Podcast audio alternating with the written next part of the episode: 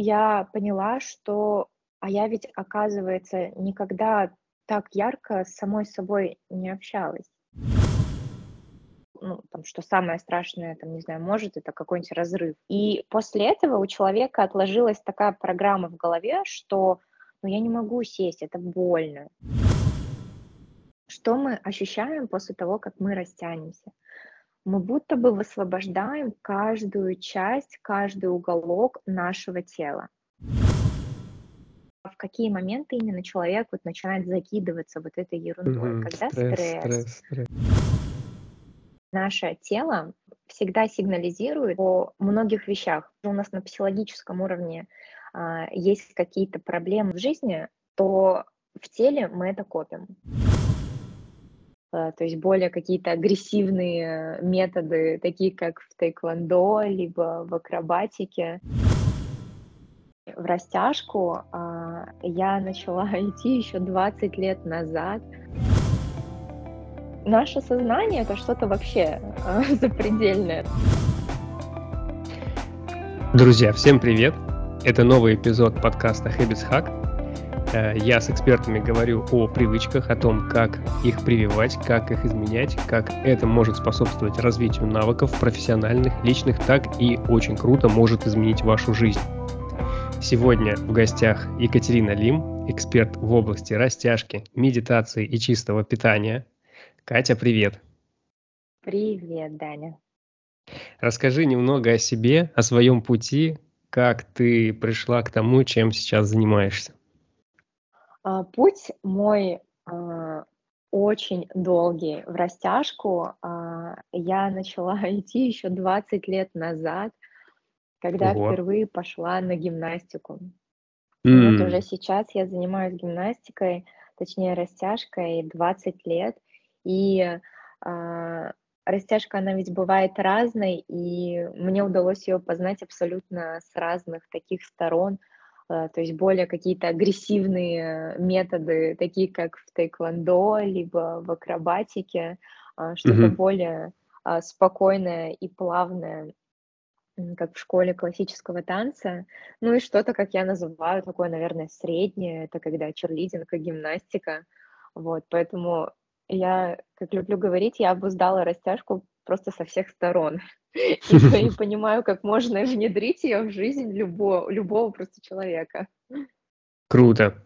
То есть, а ты начала заниматься 20 лет назад. То есть ты с детства пришла именно по, ну, шла по спортивному пути, это был какой-то профессиональный путь, или же это было хобби, э, что это было? Э, Ну, вначале начиналось, конечно же, я, я вообще не знаю, хобби это не хобби, меня просто отдали родители на гимнастику. Мгм, мгм. А потом я поступила в школу классического танца, когда немножко подросла, и там 9 лет обучения, а, где я в какой-то момент хотела оттуда просто уйти, потому что мне все наскучило и надоело, и было это все уже неинтересно. Возможно, просто играл какой-то пубертат, вот. Но, э, честно, родители настояли, чтобы я осталась, и за что я им сейчас благодарна, потому что в итоге я получила колоссальный опыт, и 9 лет обучения, ну, они действительно дали о себе, а, а, то есть они мне дали очень твердую базу и твердый фундамент, а, который я, ну, к сожалению, сейчас просто пойти на занятия растяжки, и я не могу там найти эту базу и не могу ее подчерпать. Мгм. Потому что ее, как бы, как будто ее, знаешь, закладывают как-то а, какие-то основы в детстве, а, потому что сейчас, когда мы ходим на растяжку, мы часто идем за легкостью, за расслаблением, а, за тем, чтобы дать телу немножечко м, выдохнуть. Мгм. Вот. Но мы не идем за таким запросом, а какой там фундамент, как там это все работает, почему. Мгм. Слушай, а вот такой вопрос по поводу растяжки как эм, некой самостоятельной единицы. То есть это, это вид спорта такой, или же это так называется? Я имею в виду, что, ну, например, гимнастика спортивная, да, оно как бы мне понятно. Например, есть йога, например, есть там Мгм. тейквондо, ты сказала, да, то есть в спорте применяются там э, техники ударов, там, не знаю, махи ногами, да, и для этого нужна хорошая растяжка. Вот, то есть получается, а есть именно такое самостоятельное направление, как растяжка. Можешь здесь немножко рассказать? Угу.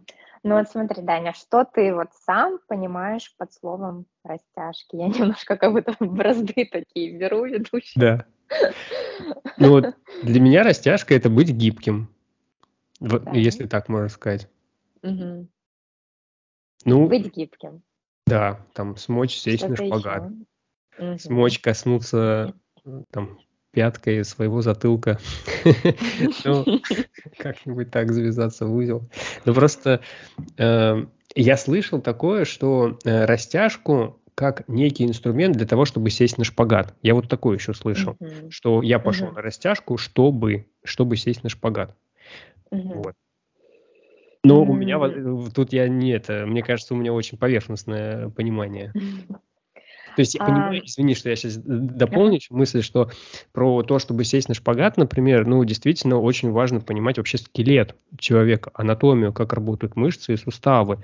Э, потому что, ну, я сам массажист, я понимаю, что это важно, и плюс я занимаюсь йогой, я тоже понимаю, ну, я слышал такое и знаю, что, например, чтобы сесть на шпагат, не всегда нужно тянуть непосредственно мышцы, нужно уметь раскрывать суставы, например, чтобы они были uh-huh, uh-huh. в правильной плоскости, в правильном направлении, чтобы нагрузка была и так далее. То есть э, вот в моем опыте э, есть такое уже понимание, что растяжка это не только про мышцы, хотя, ну, а звучит так, как будто бы, ну, растягивать нужно мышцы, вот.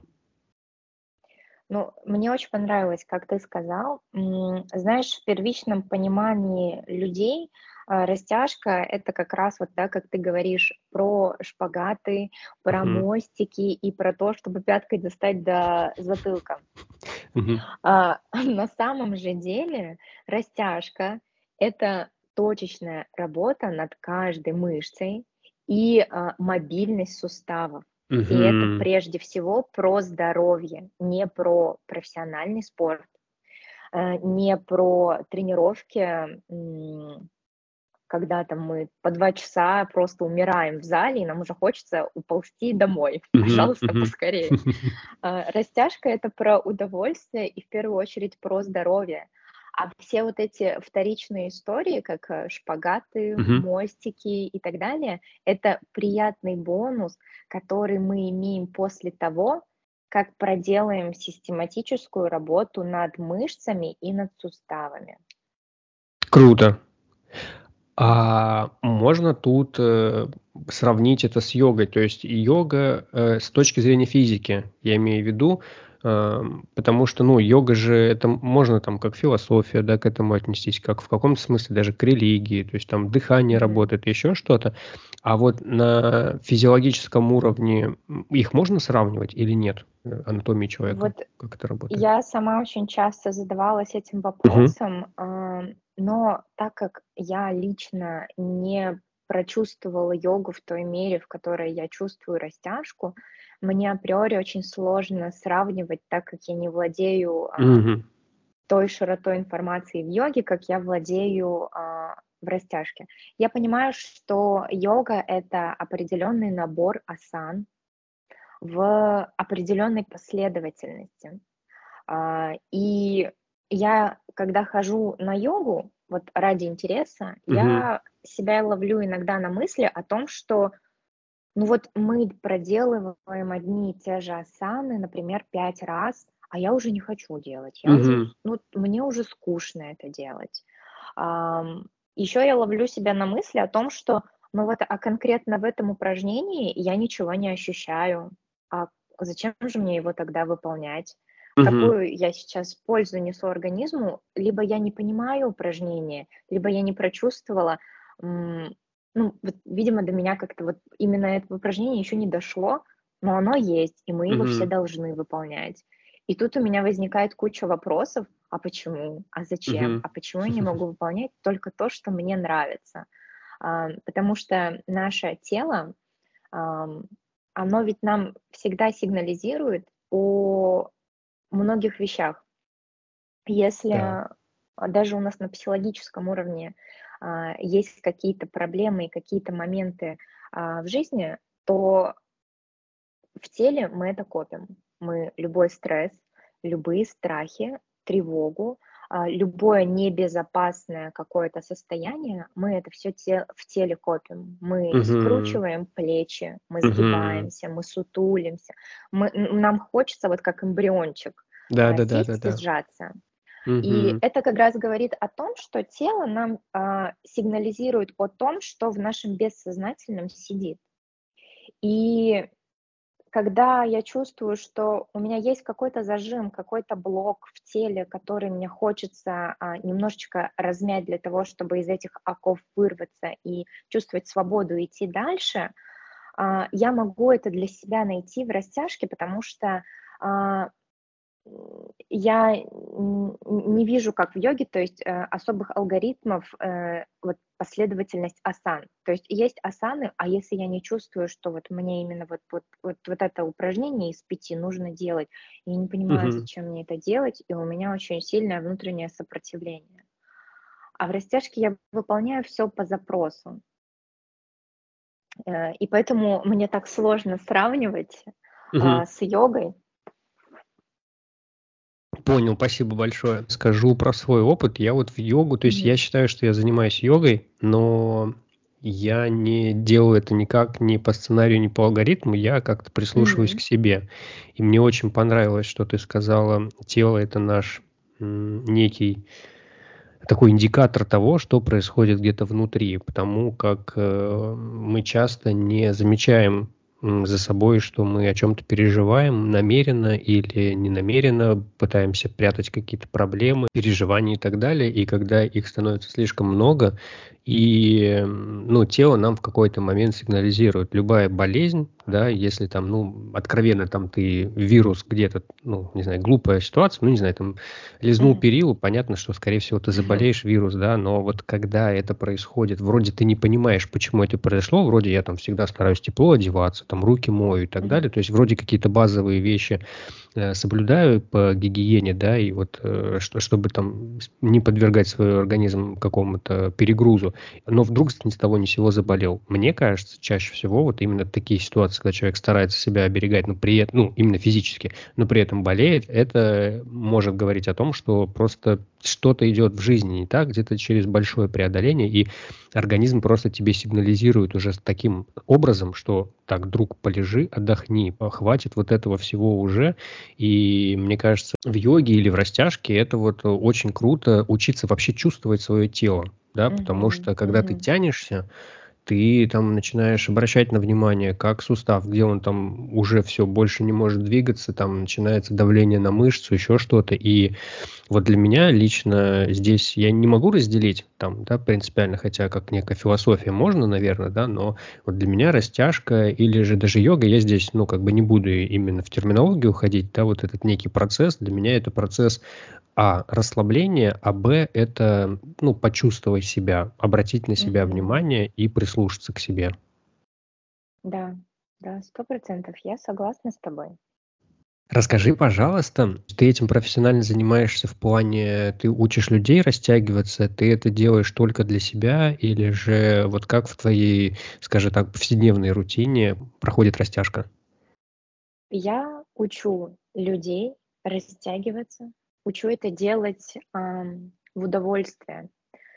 И чаще ко мне приходят э, девушки с запросом о том, что я, я устала ходить в спортзал, мне не нравится уже вот тягать железо, mm-hmm. я хочу заниматься под собственным весом, и мне хочется сохранить свою форму, мне хочется mm-hmm. сохранить тонус мышц. И чаще ведь э, у людей почему-то а, складывается такое впечатление, что растяжка — это больно, это страшно. А, возможно, это какие-то отголоски из детства, что был какой-то очень такой строгий тренер, mm-hmm. который насильно тянул, да, в любом спорте, где ребенок бы ни был. А, и я поняла, что на взрослых людях агрессивный метод, он не работает. Mm-hmm человек во взрослом возрасте не приходит в растяжку для того, чтобы страдать. Он приходит для того, чтобы, как ты сказал, да, как вот как и в йоге, как и в растяжке, для того, чтобы расслабляться и почувствовать свое соединение со своим телом. Угу. Вообще очень интересная такая история. А, вчера я как раз обсуждала о том, что задача а, на протяжении всей нашей жизни найти и вот а, найти связь у каждого человека между его телом, разумом и душой. Угу. Так вот, в растяжке я вижу для себя как раз один из способов и один из путей поиска вот этой связи а, своего высшего я с Мгм. аватаром, который ходит по земле, потому что наше Мгм. тело это наш аватар, это по сути наш аватар. Мгм. Наше сознание это что-то вообще а, запредельное, наш Да. разум это тоже вообще что-то нереальное. Наш аватар что-то более понятное и ощутимое. Мгм. Ты еще говорила, что ты занимаешься медитацией. Как у тебя это совмещается с растяжкой или не совмещается? Для тебя это отдельные процессы? Как у тебя проходит? Однажды я попробовала соединить растяжку и медитацию, и я получила какой-то а, очень интересный эффект. У меня был такой нереальный отклик и в теле, и настолько очищенное сознание, что я поняла, что в этом точно есть что-то. Возможно, Мгм. даже за этим есть некое будущее. Потому что этот симбиоз, он очень классно работает. Мгм. Что мы ощущаем после того, как мы растянемся? Мы будто бы высвобождаем каждую часть, каждый уголок нашего тела. Мы высвобождаем и чувствуем там легкость. Мы Мгм. убираем оттуда блоки, убираем застои, убираем зажимы. Мы убираем и очищаемся. И когда после очищения телесного мы садимся в медитацию легкую, а, у нас еще и начинает активироваться вот такие же процессы в мозге. Потому что когда мы работаем над телом, у нас идет выброс эндорфинов, так называемых гормонов счастья. Мгм. Когда мы это, ко всему этому еще и подключим некое успокоение, а, да, стрессоустойчивость, что-то против тревоги и а, к любви к себе и принятия к себе, то мы потом выходим из этого медитативного состояния с легкостью не только в теле, но и а, в разуме и в голове. И происходит некое просто полнейшее перерождение за какой-то кратчайший промежуток времени. Да, очень круто. А ты давно медитируешь? А, Ну, наверное, медитирую лет пять. Ух ты. И это прям у тебя постоянная, да, медитация? Раньше я это делала постоянно, потому что мне очень был интересен эффект. Все говорят про медитацию, а я ничего про это не понимаю. Мне было интересно понять, да что же там такое, что там такого нашли. А, И а, я как-то прочитала книгу, называется «Магическое утро». И в это магическое утро входили пять ритуалов. Одно из них — это физическая нагрузка, а второе это медитации, а также там э, было прочтение книг, э, визуализация и аффирмации вроде Мгм. как, если я не ошибаюсь. А, и я себя как-то вот, ну, решила запрограммировать, за- задисциплинировать на то, что медитировать, ну, хотя бы каждый день, либо через день, как будет получаться. И тогда я поняла, что, а я ведь, оказывается, никогда так ярко с самой собой не общалась. Я просто не понимаю, кто такая Катя Лим, это кто? И тут мне не сколько ответы стали всплывать в голове, мне стали всплывать в голове вопросы во время Мгм. медитации. Очень много вопросов, которые мне стали подсвечивать самые яркие э, сферы моей жизни, а ко- которые я подсознательно, оказывается, хочу поменять, либо меня что-то в этом не устраивает, но из-за того, что я в каком-то потоке жизненном, я Мгм. этого просто не вижу, не ощущаю, не чувствую. И мне нужно было, оказывается, заземлиться и от- отбросить все и остаться вот как будто темная комната, и там есть только я, только я одна, ни на что не откликаюсь. И там пришло очень много вопросов, а, ответы к которым и реализация которых, э, ну, запросы, да, которые я посылала, э, реализовались буквально, может быть, год назад, может быть, два, не так давно. Mm, здорово. То есть это такой долгий путь был. Здорово. Скажи, есть какие-нибудь интересные случаи, может быть, уникальные ситуации у твоих учеников, э, связанные с растяжкой, с медитацией, я не знаю, там, про то, что пришел там к тебе 50-летний мужчина или там женщина 60-летняя, вы там за месяц сели, в общем, какие-нибудь интересные, может быть, курьезные случаи про растяжку или про медитацию, может быть, ты этому учишь? В общем, что-нибудь такое, знаешь, уникальное. Уникальное. Так, дай-ка мне подумать. Так, ну, 50-60-летних у меня не было, точно. А, не знаю, какие вспомнить случаи. А, было так, что девушки худели очень быстро, плакали, приходили к тому, что Оказывается, они забыли, что они любят себя, и после нашей работы их главное осознание было то, что, Кать, представляешь, оказывается, я ведь забыла, что я люблю себя, я забыла, что я у себя есть. Угу. Для меня, на самом деле, это очень ценно. Не столько, как потерянные килограммы. А, ну, слезы высвобождения – это тоже некоторая внутренняя работа, и я как проводник, мне, мне классно и приятно, что так случилось. Uh-huh. И чья-то жизнь улучшилась. Но когда ко мне приходят девушки и говорят, что осознание того, что я себя люблю, и я у себя такая одна, и я себя ценю, вот эта самоценность, обретение самоценности, это некая зрелость, и я горжусь тому, что это произошло в сопровождении со мной uh-huh. а, на, на глубоком уровне. Хотя, казалось бы, просто растяжка. Ну что там, шпагаты, мостики.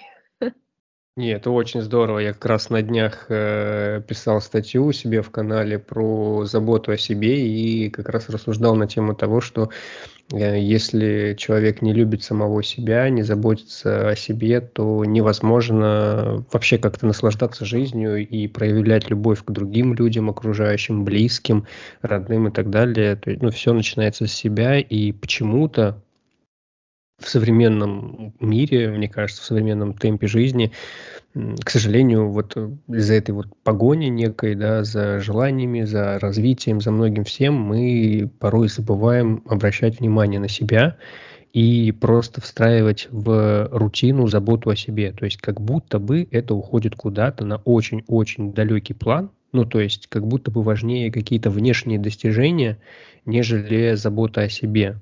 Но это получается, противоречит ну, вот этому достижению, потому что ты как топливо для самого себя, э, если ты себя не кормишь, не заботишься о себе, да, ну, кормишь не в смысле еды, а именно кормишь заботой, любовью и так далее, то невозможно куда-то далеко уехать. Поэтому, ну, вот когда люди к этому приходят через твою практику, через работу совместную, это, конечно, ну, очень здорово, мне кажется, ощущать, понимать, потому что это самое, наверное, ценное для того, чтобы, ну, человек что-то мог сделать больше, э, нужно как-то вот научиться к себе больше проявлять любви и заботы.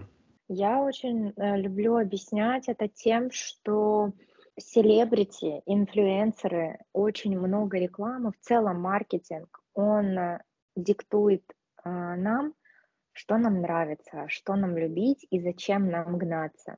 Угу.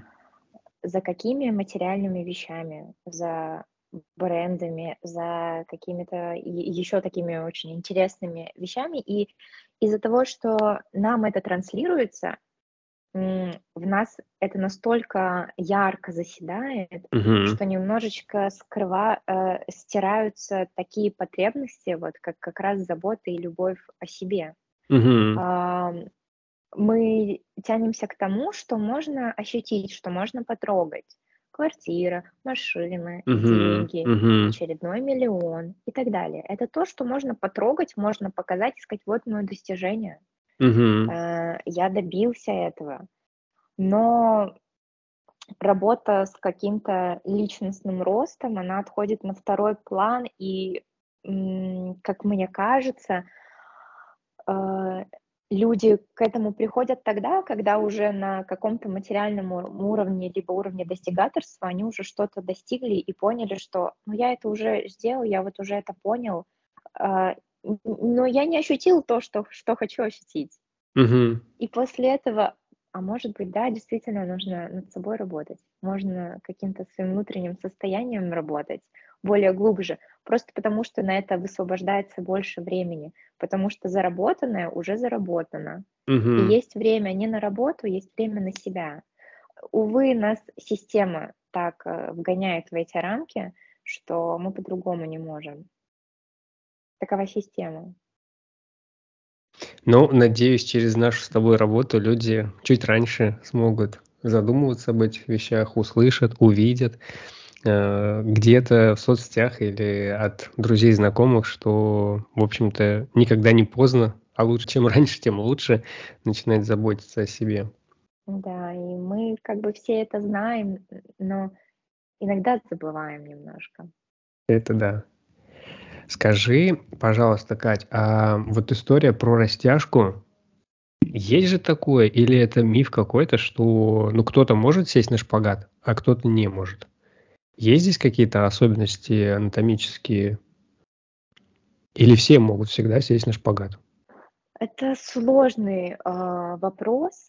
Тут к людям, кто не может сесть на шпагат, я бы задавала ряд вопросов, таких как, а были ли попытки раньше и чем они закончились. Я встречала учениц, которые не могут, вот не могут они сесть на шпагат. Вот что ты не делай, не могут. Угу. А когда мы начали разбираться, выяснилось, что где-то раньше в детстве сидели они на шпагате, угу. но случилось так, что была травма. Ну, знаешь, как это бывает в детстве. Мы не подумали, не разогрелись, или нам угу. не подсказали. Мы сели, а, произошел, ну, там, что самое страшное, там, не знаю, может, это какой-нибудь разрыв.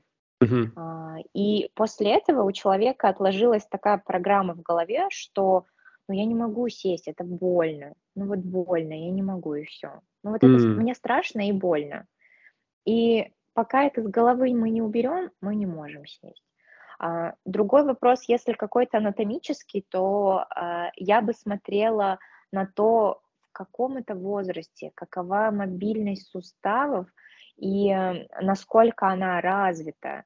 То есть э, часто, когда мы, если хотим сесть на шпагат, мы обращаем внимание на то, как растянуты наши мышцы, угу. как они разогреты и растянуты.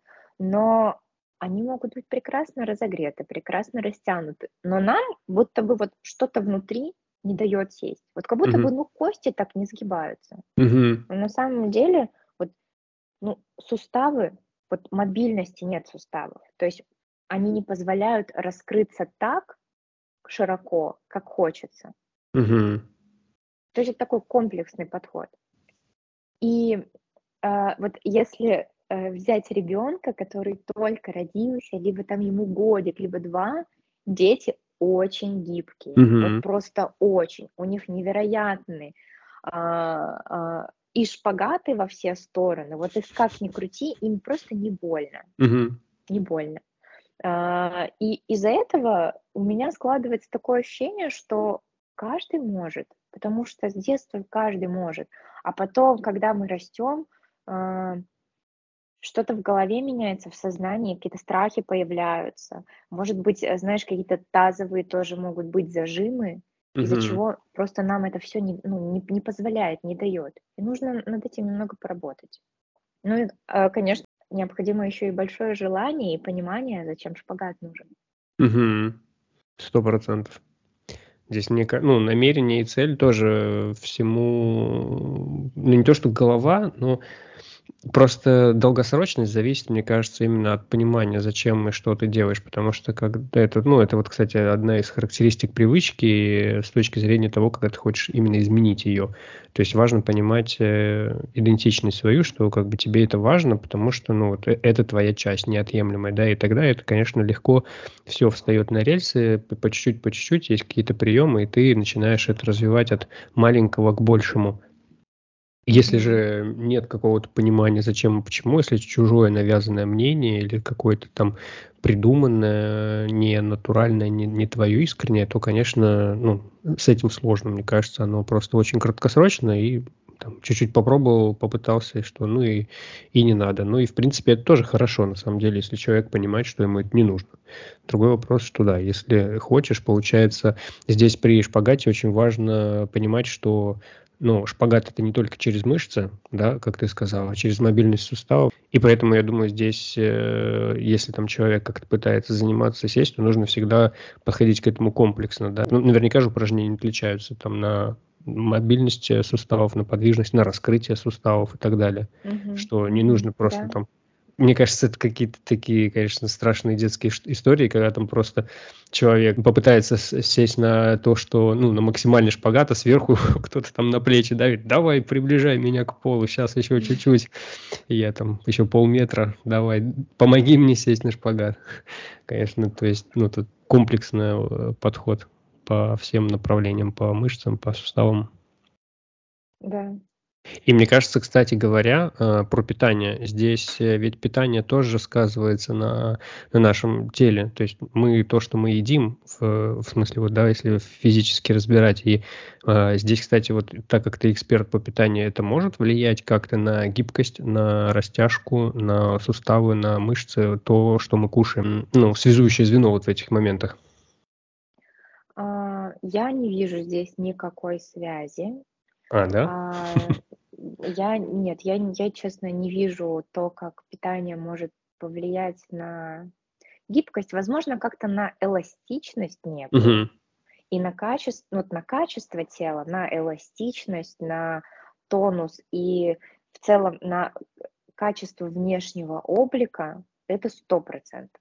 Катя, расскажи, пожалуйста, про питание, про то, как начать, наверное, да, или же как вообще просто в принципе подойти к питанию, потому что, мне кажется, есть очень много э, различных и мифов, так и каких-то действительно важных вещей, связанных с тем, как правильно составлять рацион питания, какие продукты можно кушать, какие нельзя, э, какие там, не знаю, плохо влияют на сон или там лучше кушать по утрам и так далее. То есть и вот в, в рамках этих базовых принципов как все-таки так сделать, чтобы, ну, все-таки действительно начать, потому что очень часто бывает, что люди вроде бы хотят питаться правильно, но нифига не, не питаются неправильно и продолжают там, не знаю, покупать какую-нибудь готовую продукцию или там кушать какие-нибудь вкусняшки перед сном. А, подходя к этому вопросу, я всегда задаю встречный вопрос, а что есть для человека правильное питание? Когда я спрашиваю, иногда приходят такие ответы, что да это так противно, это же, ну, это же абсолютно невкусно. Mm, да ладно. Вот, ну, ну, вот, не вход, ну как вот это вот можно? Что там эту гречку мне вот е- каждый день есть или что мне там вот эти овощами? Ну так невкусно, я не хочу, это невкусно. А, самое большое заблуждение, что полезная и просто чистая еда, она невкусная. Mm. И а, у нас бывает так, что нет э, программы в голове, а почему нам нужно правильно питаться. Mm-hmm. Вот откуда такое желание? Вот, например, ты ко мне обратился, Катя, хочу начать правильно питаться. Mm-hmm. Я говорю, Дань, а, ш, а почему ты так хочешь начать вот питаться? Вот ты расскажи, почему ты хочешь питаться чисто? И если всплывают какие-то истории, что ну сейчас это вроде как-то модно, ППшное, вот это все зожное, вроде как-то все это пропагандируют, и я тоже хочу, и ну надо же, в конце концов, mm-hmm. надо. Это уже априори неправильная mm-hmm. позиция, она деструктивная. угу. потому что внутри а, есть слово «надо», да. но на самом деле не надо. И когда Абсолютно. подход из позиции «а я искренне хочу чисто питаться», потому что, как ты сказал, мы то, что мы едим, угу. то тут, казалось бы, банальные слова, но у человека приходит искреннее осознание, он будто просыпается от того, угу. что «а что я действительно в себя каждый день потребляю, что вот я себе даю?» Понимаешь, мы, когда рождаемся, а, вот нам раз в жизни нам дается тело, и это наш храм, который нам нужно очень бережно пронести всю жизнь. И чем трепетней и чем бережнее мы будем к нему относиться, это значит относиться к своему здоровью и к своему телу, и к своему питанию. А чем бережнее мы будем это делать, тем больше мы сохраним наши жизненные ресурсы, тем надольше мы продлим нашу молодость и в целом сохраним здоровье и продлим ну, долголетие. Угу. Прекрасное и, слово.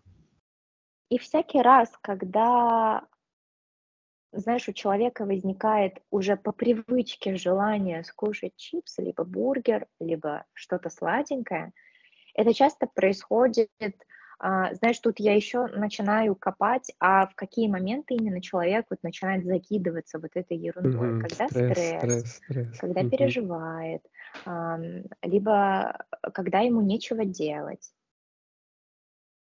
И выясняется, что это просто пищевые привычки. Угу. Вот у нас все делится на сознательное и бессознательное. Угу. Что такое наше бессознательное? Это то, что мы делаем автоматически. Мы зашли в комнату, мы левой рукой внизу включаем свет, потому что мы на автомате это привыкли угу. делать. Мы там зашли на кухню, мы там хоп, а, заодно печеньку закинем, потому что мы привыкли это делать. Но нам нечего делать, мы там сели фильм смотреть, мы с собой берем чипсики, попкорн или там чаечек, обязательно со сладеньким. Потому mm-hmm. что это пищевая привычка. Мы это делаем автоматически. И нам тяжело от этого отказаться, потому что это всего лишь пищевая привычка. А для того, чтобы засунуть полезные и чистые привычки в бессознательное, нужно себя проконтролировать какой-то небольшой промежуток времени. Вот mm-hmm. небольшой промежуток времени каждый раз себя спрашивать, вот типа, знаешь, заходишь в магазин, чипсы закину, так хочу чипсы, а потом остановиться и подумать, так, а я сейчас действительно хочу чипсы. Вот какой отклик в теле? Я это хочу или я это делаю по привычке, или я это делаю неосознанно? И тут чаще, как ты знаешь, приходят мысли, ты, ты знаешь, а в целом-то я и не хочу. Ладно, давай не будем брать. Mm-hmm. В целом-то я действительно не хочу. И когда ты себя контролируешь на протяжении, ну, как говорят, 21 день формируется привычка, когда ты себя контролируешь на протяжении какого-то времени, то ты потом просто начнешь не замечать, как все а, привычки чистого питания у тебя потихоньку уходят вглубь тебя в бессознательное. И ты уже придешь в какое-то место, и ну, ты вряд ли закажешь бургер, ты закажешь не знаю, какое-нибудь хорошее второе, либо что-то, какой-то салат. Ты начнешь трепетнее относиться к своему организму после того, как э, очень четко поймешь связь от того, что, э, знаешь, заливая что-то плохое в себя, это выходит, это очень тяжело это вывести, очень угу. тяжело, очень много токсинов, химикатов и всего мы копим в, сами, в, вот в самом себе. И сложно ведь это вывести. Засунуть очень легко, просто угу. есть. А вывести сложно. Это придется сидеть на интервальном голодании, это придется детокс какой-то соблюдать. Это, возможно, какие-то э, ну, чистящие какие-то процедуры делать. Но это же не очень приятно, это все сложно. Тогда зачем? То есть, да опять уж. же, это какая-то работа со своими установками, со своим бессознательным. Слушай, а можешь э, поделиться вот э, какими-то примерами, вот, ну, не знаю, каких-то, может быть, продуктов или каких-либо компонентов, э, если вот кушать, не знаю, там чипсы, например, да, ну или что-то другое, вот что ты знаешь, и как долго это может сохраняться в организме и как-то негативно сказываться? Ну, можно провести очень интересный опыт, если отважиться на него. Если есть вот некоторые такие пищевые зависимости, а, ведь часто они есть именно к тем продуктам питания, где очень много Е-добавок, Мгм. где очень много эмульгаторов, усилителей вкуса, и мы на них подсаживаемся, и нам от них классно. Мгм. И если нам даже в течение вот хотя бы трех дней посидеть на интервальном голодании, а, пройти детокс, то даже в течение этого короткого промежутка времени, в течение трех дней, вкусовые рецепторы начнут очищаться. И они э, станут, вот знаешь, ну, не как у нас при рождении, да, вот чистейшими, но они станут почище. И после того, как ты выходишь из детокса, а на детоксе у тебя очень правильное, очень хорошее питание и хороший интервал в голодании, то, выйдя из детокса, а, взяв эту чипсину, ну, скорее всего, ты будешь э, скривляться и думать, что вообще я это не хочу. Это, вот, ну, это так мерзко, это так противно. Это же что там получается? Маленький кусочек картофелины, пожаренный в масле, в каких-то вот эмульгаторах. Ну, наверное, это какие-то порошки.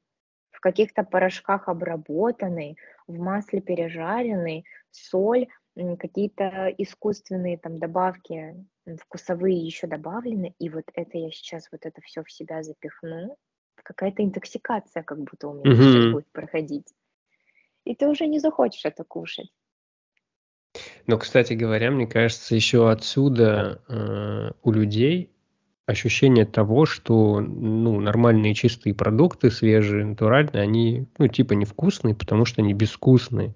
Когда ты себя пичкаешь такими перенасыщенными продуктами, готовыми, типа там, вот, не знаю, сильно обжаренные, сильно добавленных всяких вкусовых э, каких-то приправ и прочее, то, конечно, когда ты кушаешь натуральный помидор, то он тебе кажется такой, да ё ну там вообще вкусов нет, потому что ты только что там, не знаю, килограмм соли съел с эмульгатором, ну, конечно, ты сейчас натурально вообще не почувствуешь, поэтому, видимо, здесь вот э, именно детокс в этом плане очень хорошо помогает немножко очистить все вот эти вот вкусовые привычки, э, чтобы почувствовать вкус натурального, да, не настолько ярко выраженного, наверное, да, когда ты вот так вот сравниваешь. Э, да, это то же самое, что, например, взять кофе, капучино, например, или латте. Такой легенький кофе, Мгм. приятненький. И, э, взять горячий шоколад. Причем горячий шоколад очень сладкий, вот прям очень, немножко даже переслащенный. Мгм. А, выпить пару глотков кофе, и ты почувствуешь вкус свежесваренного кофе, взбитого молока. И так вроде вкусненько, приятненько, очень нежненько. А потом выпи- сделаешь два, два глотка э, сладкого горячего шоколада, и ты подумаешь, ого, как это сладко. Мгм. Ого, прям так резко. А потом вернешься обратно к кофе. И он Тебе будет казаться, что это без, просто безвкусная жижа Мгм. какая-то. То же Мгм. самое. Да. Кстати, по поводу, вот ты говорила про то, что человек идет, покупает на автомате чипсы. Мне кажется, здесь, э, ну, я слышал, я знаю, так э, немножко интересовался этой темой. Э, один из способов перестроить свое, под, свой подход к покупке продуктов и формированию рациона, это менять магазины. Потому что, ну, то есть предварительно, конечно, должно в голове сформироваться намерение, э, что я хочу изменить свой рацион, да, потому что без этого точно ничего не работает. То есть нужно внутри точно захотеть это сделать, чтобы именно захотеть, да, а не вот это вот надо, как ты говорила, кем-то навеянное, там, модой, маркетингом и прочее. Конечно, это все краткосрочно, и это не удержится. Если же человек действительно пришел искренне, осознанно к тому, что, ого, слушайте, а ведь кажется, все, все то, что я кушаю, это не очень хорошо для меня. Я хочу питаться лучше, я хочу питаться и вкусно, и правильно, чтобы это мне все, чтобы это все мне способствовало.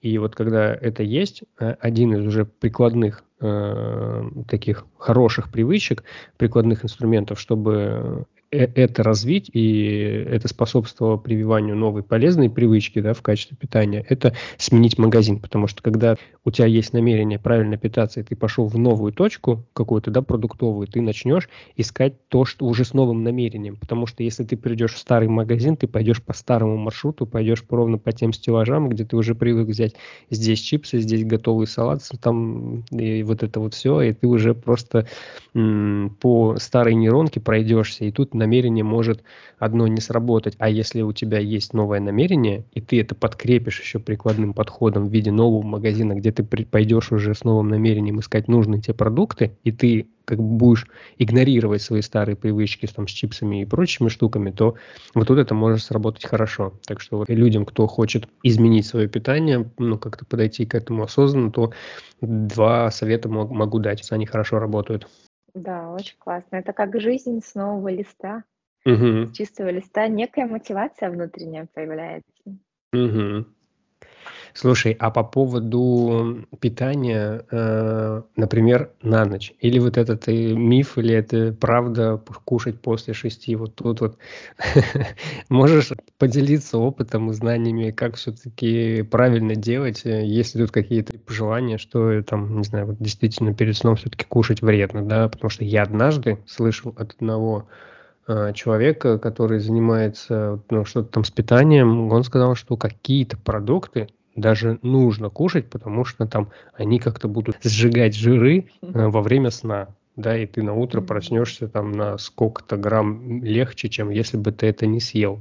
Ну, я тоже придерживаюсь к тому, что после шести есть можно. Угу. Важно не есть за 4 часа до сна, потому что ночью наш организм — это время для него, это время не на обслуживание тебя, это время на него самого.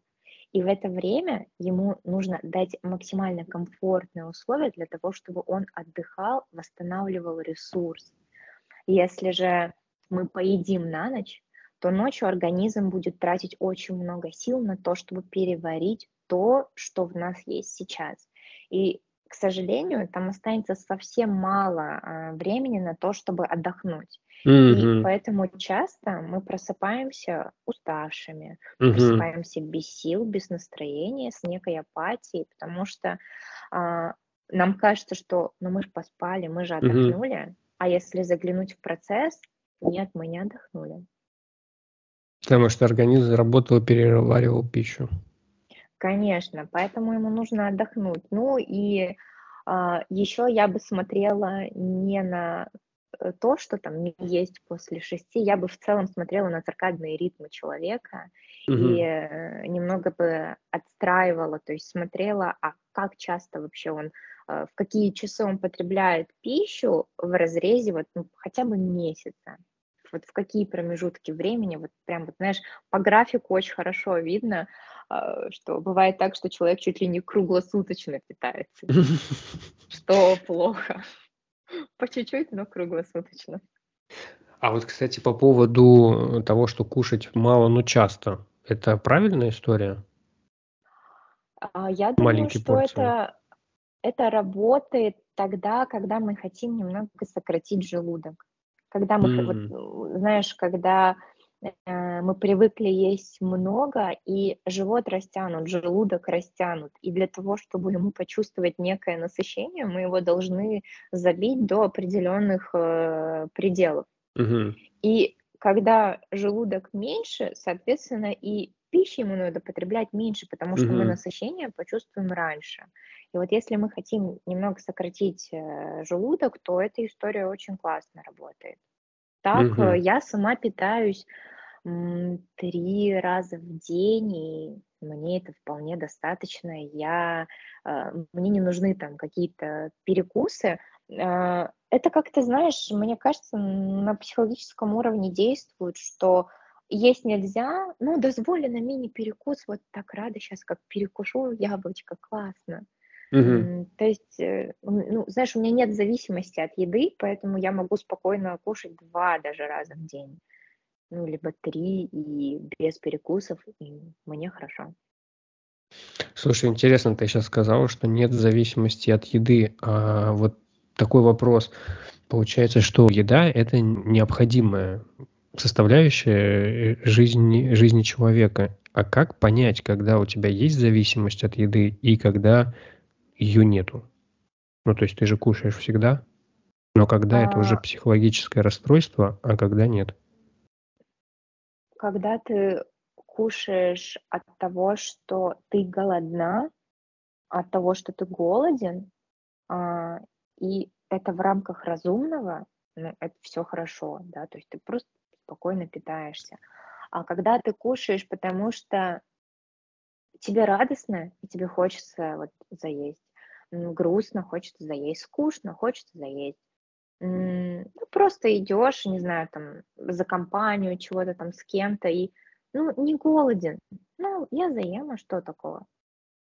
Mm. То есть очень, очень много, очень много об этом мысли, очень много очень много туда внимания, то есть этот фокус туда направлен, значит, это беспокоит человека, значит, он хочет что-то там поменять, и ему там что-то не нравится. А когда это идет на, знаешь, как рутина, ну, поем, да, хорошо, классно, счастье, супер, полезная еда, здоровская, вкусная. Но помимо этого много есть других дел, много мыслей, нет зависимости, даже вот элементарно на уровне вот мыслей о еде. Угу. Нет такого, что очень хочу, но не буду, нельзя, нельзя, не буду. Держу себя, как бы не сорваться. То есть, грубо говоря, можно сказать, что если человек кушает тогда, когда не голоден, не испытывает вот это чувство непосредственно голода, ну что вот там желудок пустой, да, вот он прям там как-то вот, ну ты знаешь это чувство, когда ты голодный, да, то есть если во всех остальных человек кушает, то скорее всего это может быть зависимостью, то есть если прям так грубо разделить. Ну это прям очень грубое разделение. Ну, когда человек заедает, заедает, то я не уверена, что это прям именно, знаешь, так страшно звучит, как расстройство, я бы это просто назвала как-то помягче, что это такие пищевые привычки, которые не нужны. Угу. Они, они никакой роли не играют. Понял, спасибо большое. А есть ли какие-нибудь советы, э, как вот еще можно интегрировать себе в жизнь правильное питание? С чего, может быть, стоит начать? То есть помимо, например, если намерение, мне кажется, что самое важное, да, когда человек осознал, потому что, ну, и ты говорил об этом, и я как так думаю по своему опыту и знаю, что, ну, вот эта вот мотивация «хочу», она супер важна, потому что она именно на долгосрок, и она отражает твою идентичность. Это вот прям база. Но когда человек это понял, это уже, скажем так, первый шаг, самый главный, самый, самый важный.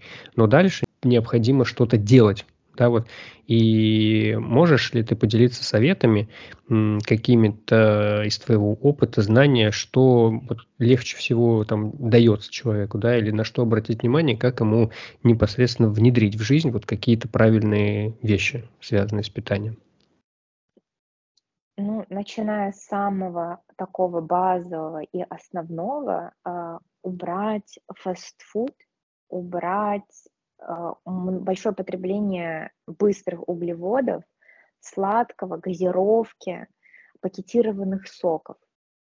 А, и я не говорю убрать это совсем, потому что чаще это приведет к срывам, потому что ну, привык человек это потреблять часто. Угу. А тут резко у тебя это забирают, и очень становится плохо. А, делать это поменьше так, чтобы организм просто не офигевал от того, что что вообще, что не так, что происходит. Мы же привыкли как бы, да? Mm-hmm. что, что ты там надумал-то себе? Очень аккуратно убирать, то есть маленькими шажочками, по чуть-чуть убирать вот эти все истории. Когда мы убираем все эти истории а, с а, с вот этой вредной едой в виде сладкого, газировки, напитков и а, фастфуда больше внедрять еды.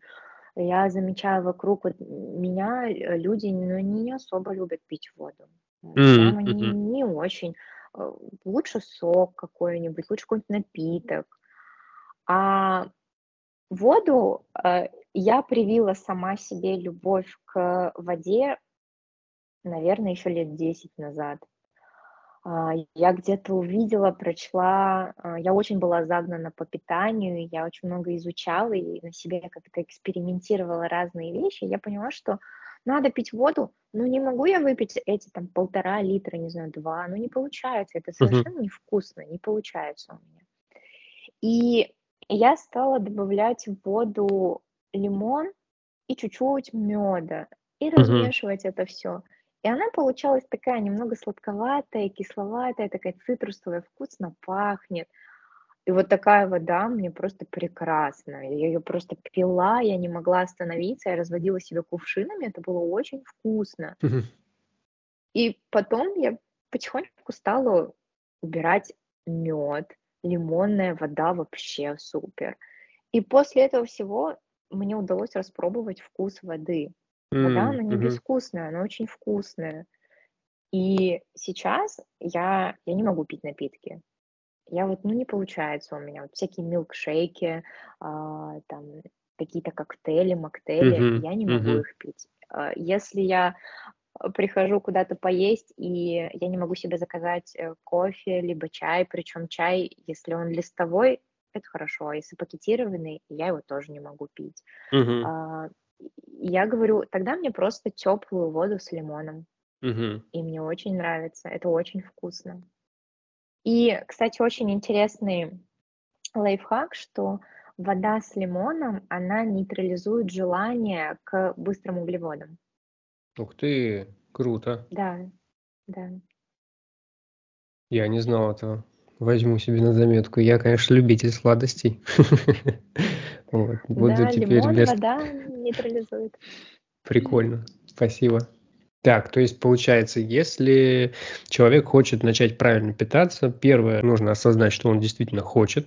Второе, нужно постараться начать исключать из своего рациона готовую продукцию, э, слишком жареную, слишком сладкую, слишком соленую, газировку, бургер, вот это вот все.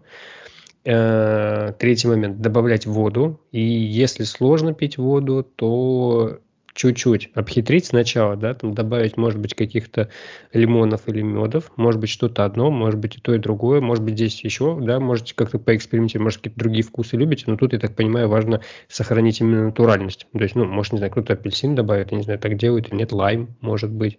Лайм, Имбирь. огурцы, мяту. О, мята, имбирь, огурцы, круто.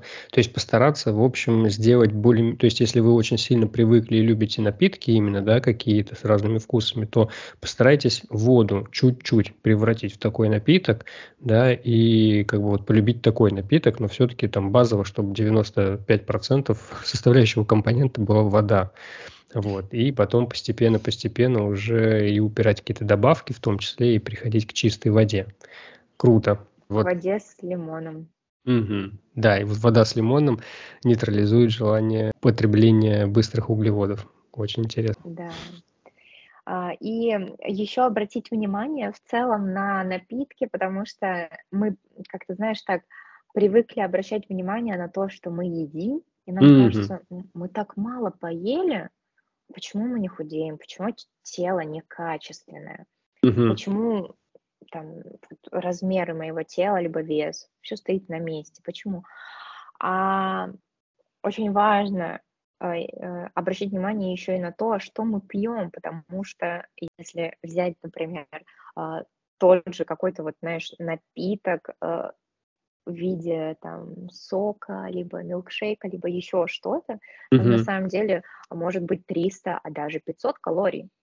Угу. А если там норма потребления полторы тысячи калорий, 1800, то представляешь, да, сколько это да. занимает в целом от твоего рациона и даже добавляет дополнительно, что мы потом думаем, почему ничего не получается? Угу. Потому что не обращаем внимания на то, что мы пьем. Нам кажется, что ну, это не тяжело, это не страшно, ничего от этого не будет. Ну да, огромное количество. Ну и сахара же там получается один из самых ну, таких страшных, да, составляющих да. во всех этих напитках, что там огромное количество сахара. Там вот эта вот история про стакан Кока-Колы, там стакан сахара просто. Да. Катя, спасибо тебе огромное. Спасибо за твою историю, спасибо за твои ответы на мои вопросы. Надеюсь, это нашим слушателям будет полезно. Я верю в то, что это будет полезно. Э, я что-то для себя открыл новое, например, про воду. Мне очень близкая история вообще, в принципе, забота о себе и про растяжку, и про питание. Это вот, ну, я считаю, это неотъемлемая часть меня, поэтому я с большим удовольствием э, говорил с тобой. Спасибо тебе за твое время. Друзья, э, ссылки на Катю, на ее профиль будут в описании. Если у вас есть желание э, начать правильно питаться, очистить свой организм, э, начать растягиваться, медитацию, привлечь свою жизнь, все вместе это делать или что-то одно, пожалуйста, пишите. Она сопровождает людей, кто хочет, но пока не знает, как это делать, поэтому она вам с большим удовольствием и профессионализмом подскажет, ответит и будет сопровождать вас. Катя, спасибо тебе большое за твое участие. Дань, спасибо большое за приглашение на подкаст. Очень мне было приятно и, я надеюсь, очень полезно для слушателей. Сто процентов.